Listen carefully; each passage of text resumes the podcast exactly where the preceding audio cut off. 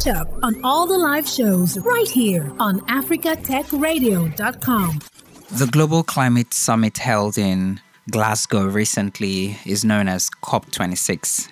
COP stands for Conference of the Parties, COP, which refers to the 197 nations that agreed to a new environmental pact called the United Nations Framework Convention on Climate Change at a meeting in 1992. This year, the conference aimed to secure global net zero by mid century and keep 1.5 degrees within reach, adapt to protect communities and natural habitats, mobilize finance, finalize the Paris Rule Book, that's the detailed rules that make the Paris Agreement operational, and work together to accelerate action to tackle the climate crisis. Though Africa contributes the least in this climate crisis, the consequences of climate change are fast becoming more severe across Africa. Higher temperatures, rising sea levels, changing rainfall patterns, and increased climate variability are just a few. In Africa's largest country, Nigeria, for example, high temperatures in the north and less rainfall have caused reduced crop production, mass displacement of people and a rising insurgency, especially the now popular herder farmer clashes. Have you noticed that the heat has been a lot more unbearable and when it rains, it pours? Well, welcome to Climate Change 101, and we hear that it won't get any better if we do not do anything immediately. While the Glasgow Climate Pact is the first ever climate deal to explicitly plan to reduce coal, the worst fossil for greenhouse gases, current pledges are not likely to limit global warming to 1.5 degrees Celsius to avert disastrous weather events. What were the commitments made at COP26? What are their implications for Africa and how will these commitments benefit Africa? We're joined by climate activist and a COP26 delegate, Chiagozie Udeh, to discuss these issues. Welcome, Chiagozie. How are you doing today? Very well, Anthony, and uh, good morning and thanks for, for having me. Yeah, it's great to have you here. Mm. Now, uh, the Glasgow Climate Pact agreed to the first climate package to include direct references on coal and fossil fuels. However, many countries, you know, were not really happy with the last minute change to the text of the final agreements, you know, that called phase down the use of coal instead of phasing out the use of coal. What were the major commitments and agreements at COP26? I think that's a good way to start. Yes, uh, thank you, Anthony, again for, for having me here. I think um, yeah, you quite give a good summary and introduction of what has happened at COP26. I think uh, a way to put it is it's one that ends with mixed feelings for developed countries, they will go home smiling a lot more than than developing countries who would feel un, undone uh, by the outcomes of, of COP26, which they probably would feel, you know, um, did not serve the best of their of their interest. Um, I think just to highlight the areas where we had uh, some really important progress would be to say that we we finally agreed the Paris Agreement rule book. So you know, um, if you recall, the Paris Agreement was agreed in in uh, in um, uh, in Paris six years ago in 2015 at, during the COP21.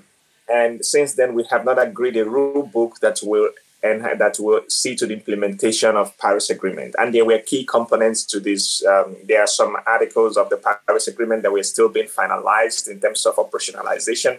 And this means that Paris Agreement could not be operational without the rule book. So for the subsequent COPs that has happened since COP21, this being the 26th COP, we finally managed to agree a rule book at COP26, and this is a very important uh, positive step.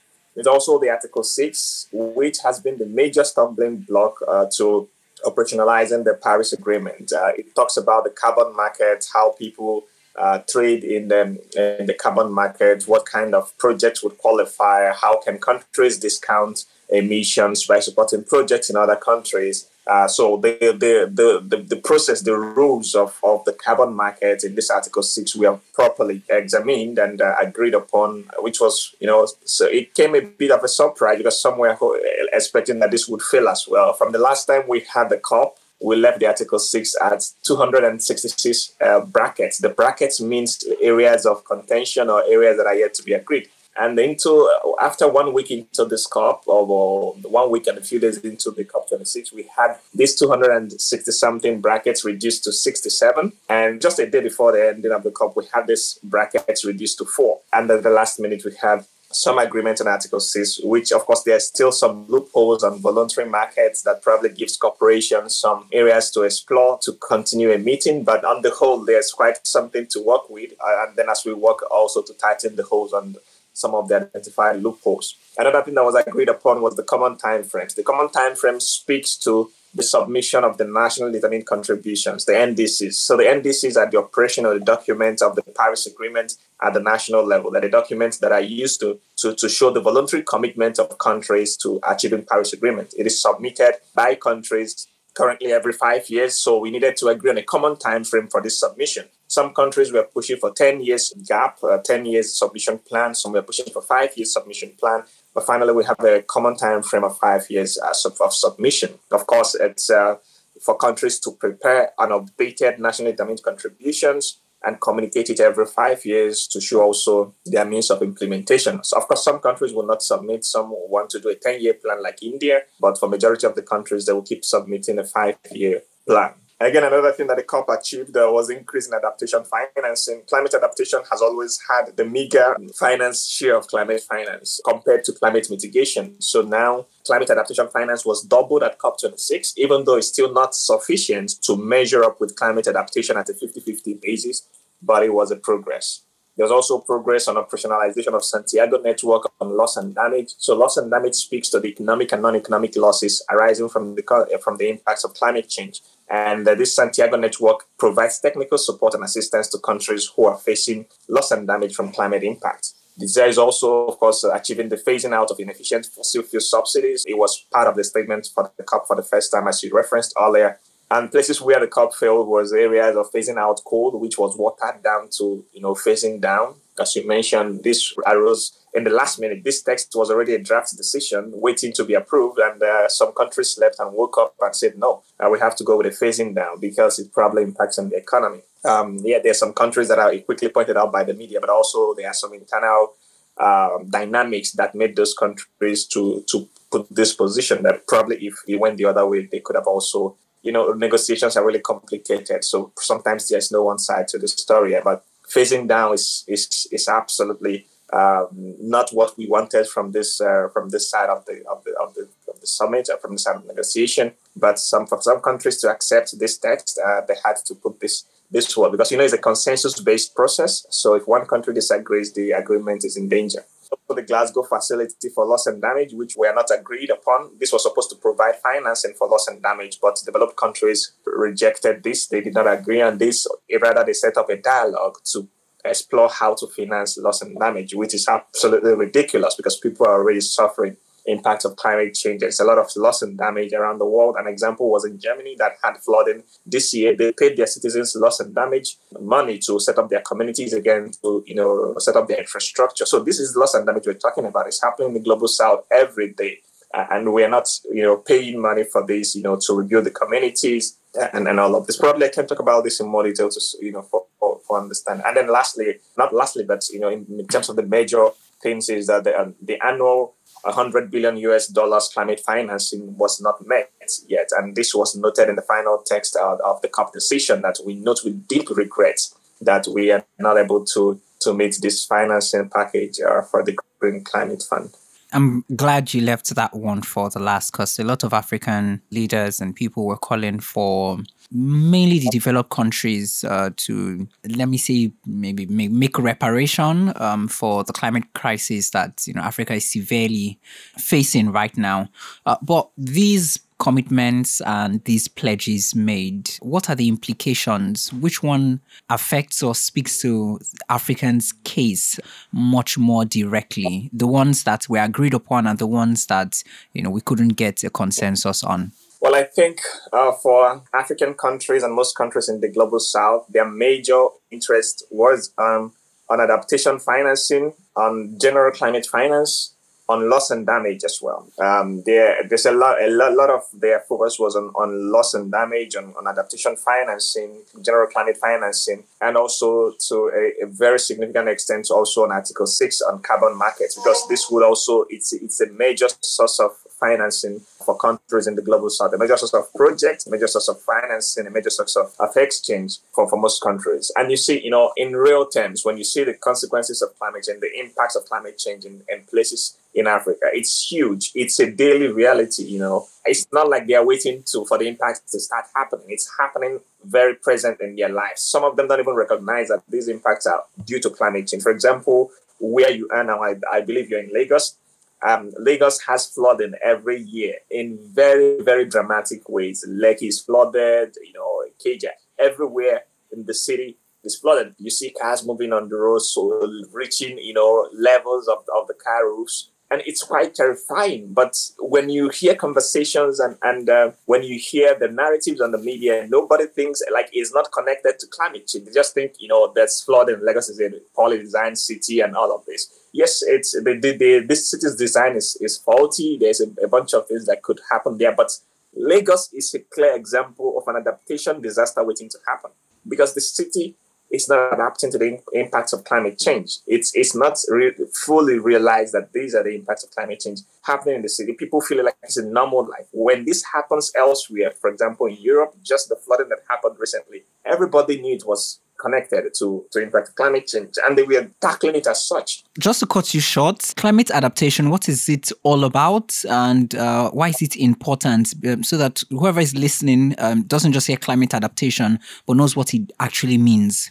Yes, yeah. Just to probably put it in, in, in as simple term as possible, is climate adaptation, as the word goes, is purely you know measures that are taken to adapt to the impact of climate change. So it's it's not seeking to stop the, the source of emission directly. That is a mitigation measure, but it's trying to help communities, help the people, help you know uh, the areas affected to adapt help the sectors affected to adapt to the impact of climate change. For example, in a place where you're having flooding, for example, Lagos is a coastal city, how do you adapt to the impact of climate change?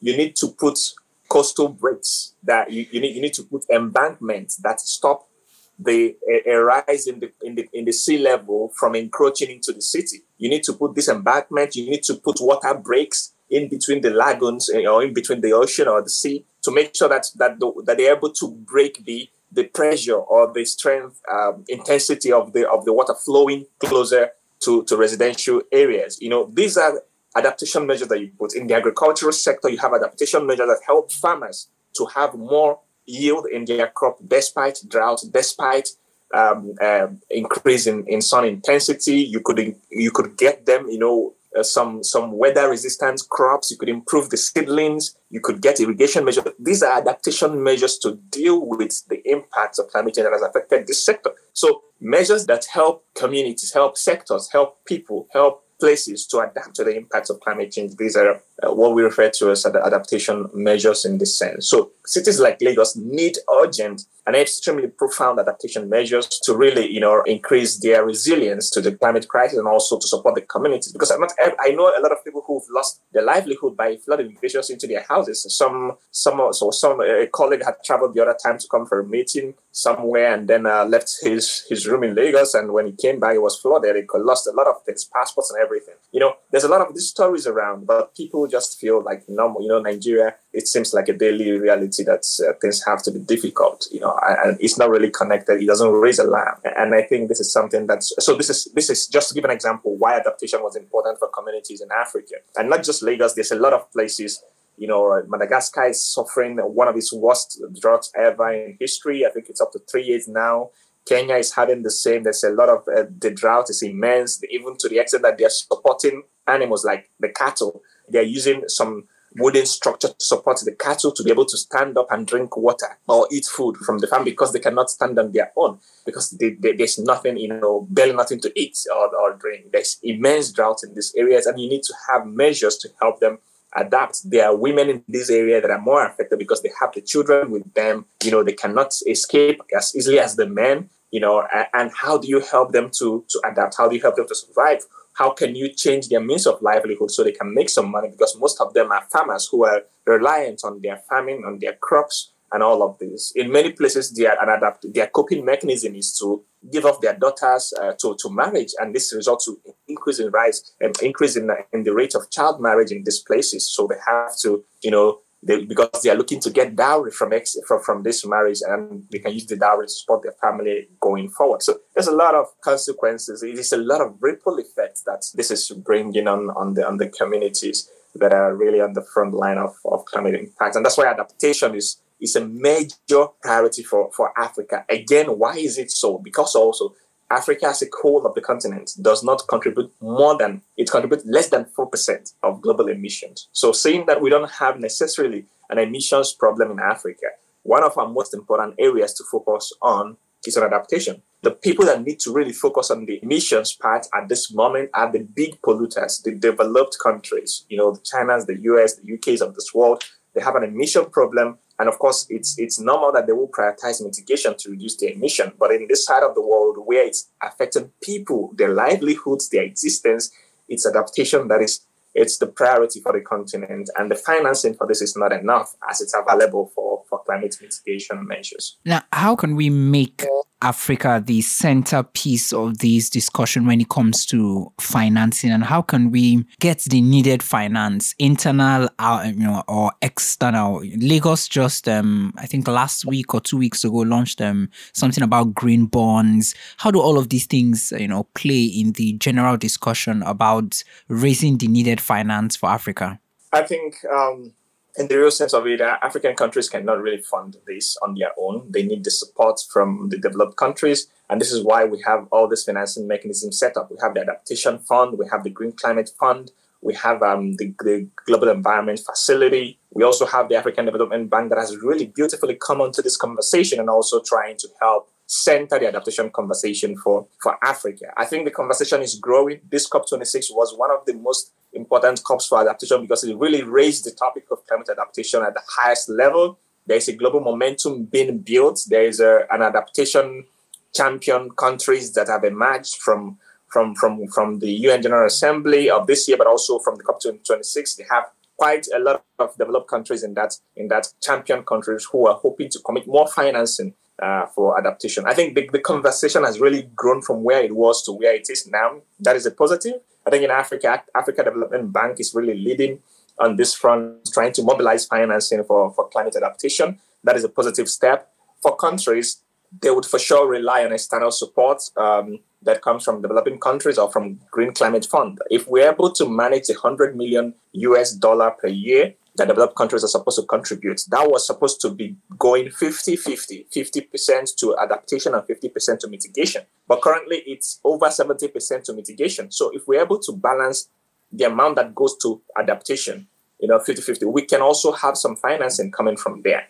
Um, countries, of, of course, at their national level, have to mainstream budgeting requirements for climate change into their work. I don't see a lot of countries necessarily thinking organically, you know, to include climate adaptation or climate measures in their budgets. They always rely on, on, international development partners, which is understandable, but countries need to start thinking about this in their national budget plan because it's really important. Of course, it's quite expensive to do any of these measures. That's why external support is absolutely important, but countries should also be able to do their own because it's their people that are also also affected. Even though they are not the ones causing this impact of climate change, it's because of the pollution from elsewhere around the world, but it's still your people and you have to take care of them in that way. And again, in terms of this financing conversation, there's also an element of capacity building that needs to be there. Most of our countries in, the, in, in Africa, or most of the ministries that are responsible for climate change, need immense capacity building. There's a lack of capacity to know how to apply for this financing, you know, which areas, what is the data saying, who are the most impacted, where are the hot spots, you know, the data gathering component is not measuring up. There's not enough data, there's not enough, you know,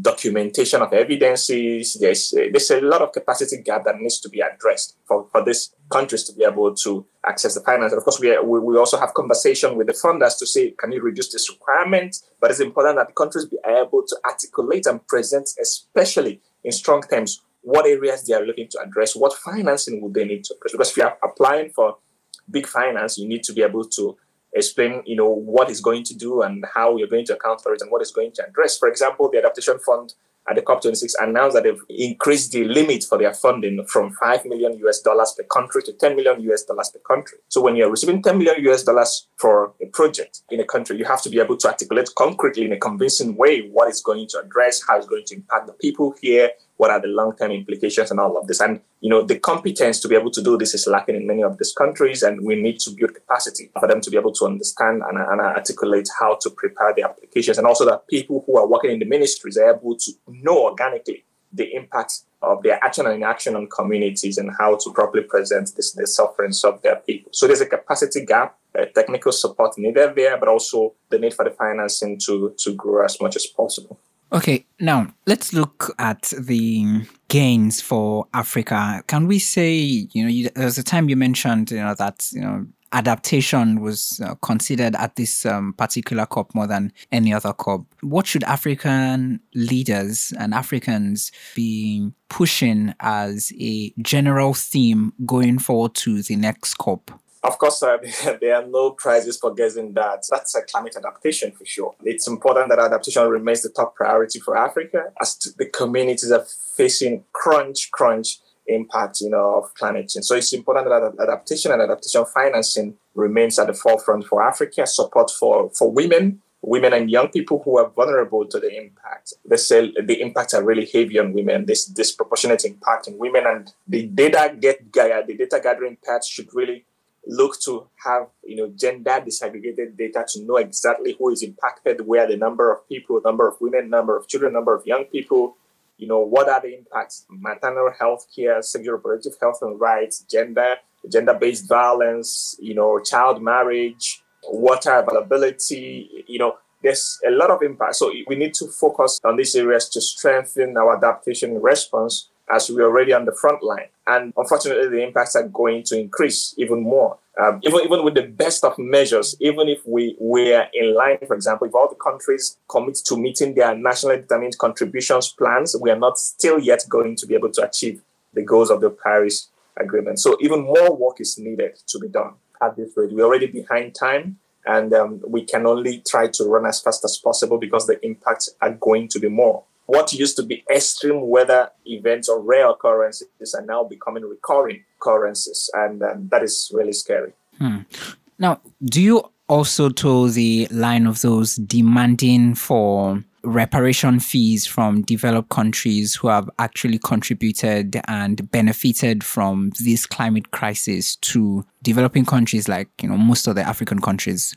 I think that is the basis of climate justice. If we want to explore that, that is the basis of the conversation around climate justice. That countries who have contributed to polluting the world should take responsibility for contributing also to, to solving this problem by putting their money where their mouth is, bringing climate finance. So this is uh, absolutely important. It could come in many ways. There's a lot of innovative financing to explore, but the most important thing is that countries realize, especially developed countries realize that this is an obligation. It's not like you are you know it's not a donation it's not like an aid. This is an obligation from you for the for the impacts that your industries have had in the world. You've polluted your way to the top and you have to pay the consequences of this for the people who are suffering because it's a collective world. Of course europe is also feeling the impact of climate change. There's terrific heat waves here. You also see that flooding is not only exclusive to global south it's happening in europe as well and it causes tremendous damage you know many many damages across Europe, in Germany, in Belgium, also in Switzerland here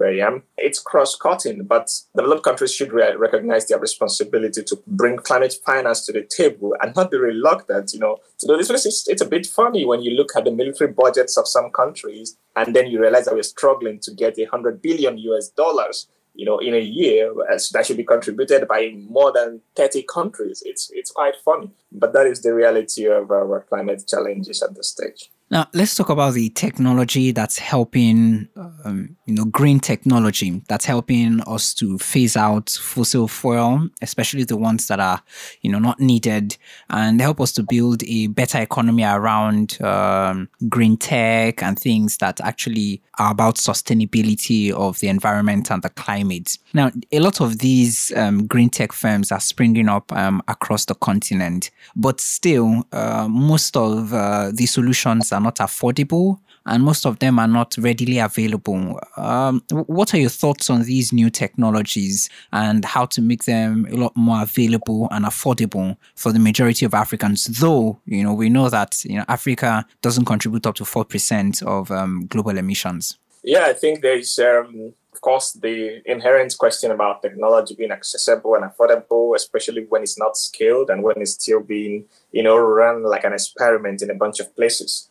But I think it will increasingly get cheaper as, as it's deployed more and it proves more successful in, in deployment. It will increasingly get cheaper to be used. At the initial stage, when it's still being developed, it's going to be expensive because there will be a few, you know, it's a lot of demand and supply. There will be limited demand. But once people get to know how it works and how efficient it is and the impacts on communities, how it's impacting indigenous ways of doing things, then if everything is okay, then it will it will be scaled. It will get increasingly cheaper. But at the meantime, it's important that technology are designed to be affordable and cheaper because there's no point producing something that will be incredibly costly for many countries that only a few countries can afford. That means we cannot have a joint collective effort to really addressing the same challenge. And while we talk about technology, it's also good to talk about locally led, you know, measures. Locally led, you hear a lot about locally led adaptation, how communities are on their own indigenous, indigenously tackling the impact of climate change. We also need to learn from them and probably integrate this into any of the technology that we are trying to create. And this could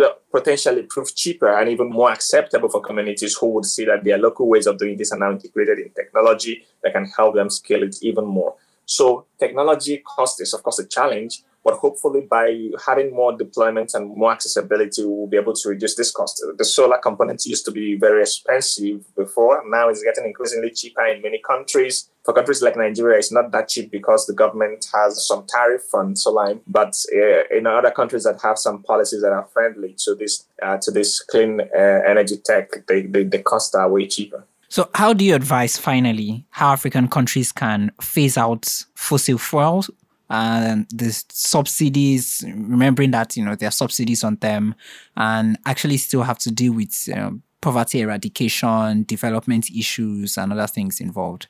Yes, for Africa, the conversation is a bit complicated. You know, um, it's a lot easier for Europe to phase out subsidy than it is for Africa, and we have to face this reality. Of course, it's it's that's why you have a, a, a nationally determined contribution or a net zero plan because you can gradually plan how you can slowly but steadily phase out uh, fossil fuel subsidies. No questions they are inefficient. No questions that we don't need to have this. But if you re- remove subsidy today in Nigeria, people are going to be on the street the next day because of the cost of, of, of petrol, you know, the cost of the things that are really accessible that controls their life. They're heavily dependent on these services. So removing subsidies on them would really, I mean, even for government, it will be politically inefficient because they, they have their, their jobs on the line. So it has to be a gradual process. There has to be a clear plan to say that on year one, we're removing uh, 3%, year two, 5%, year three, 10%, year, year four. You know, it has to be gradual. And as you're removing, you are bringing up the balance.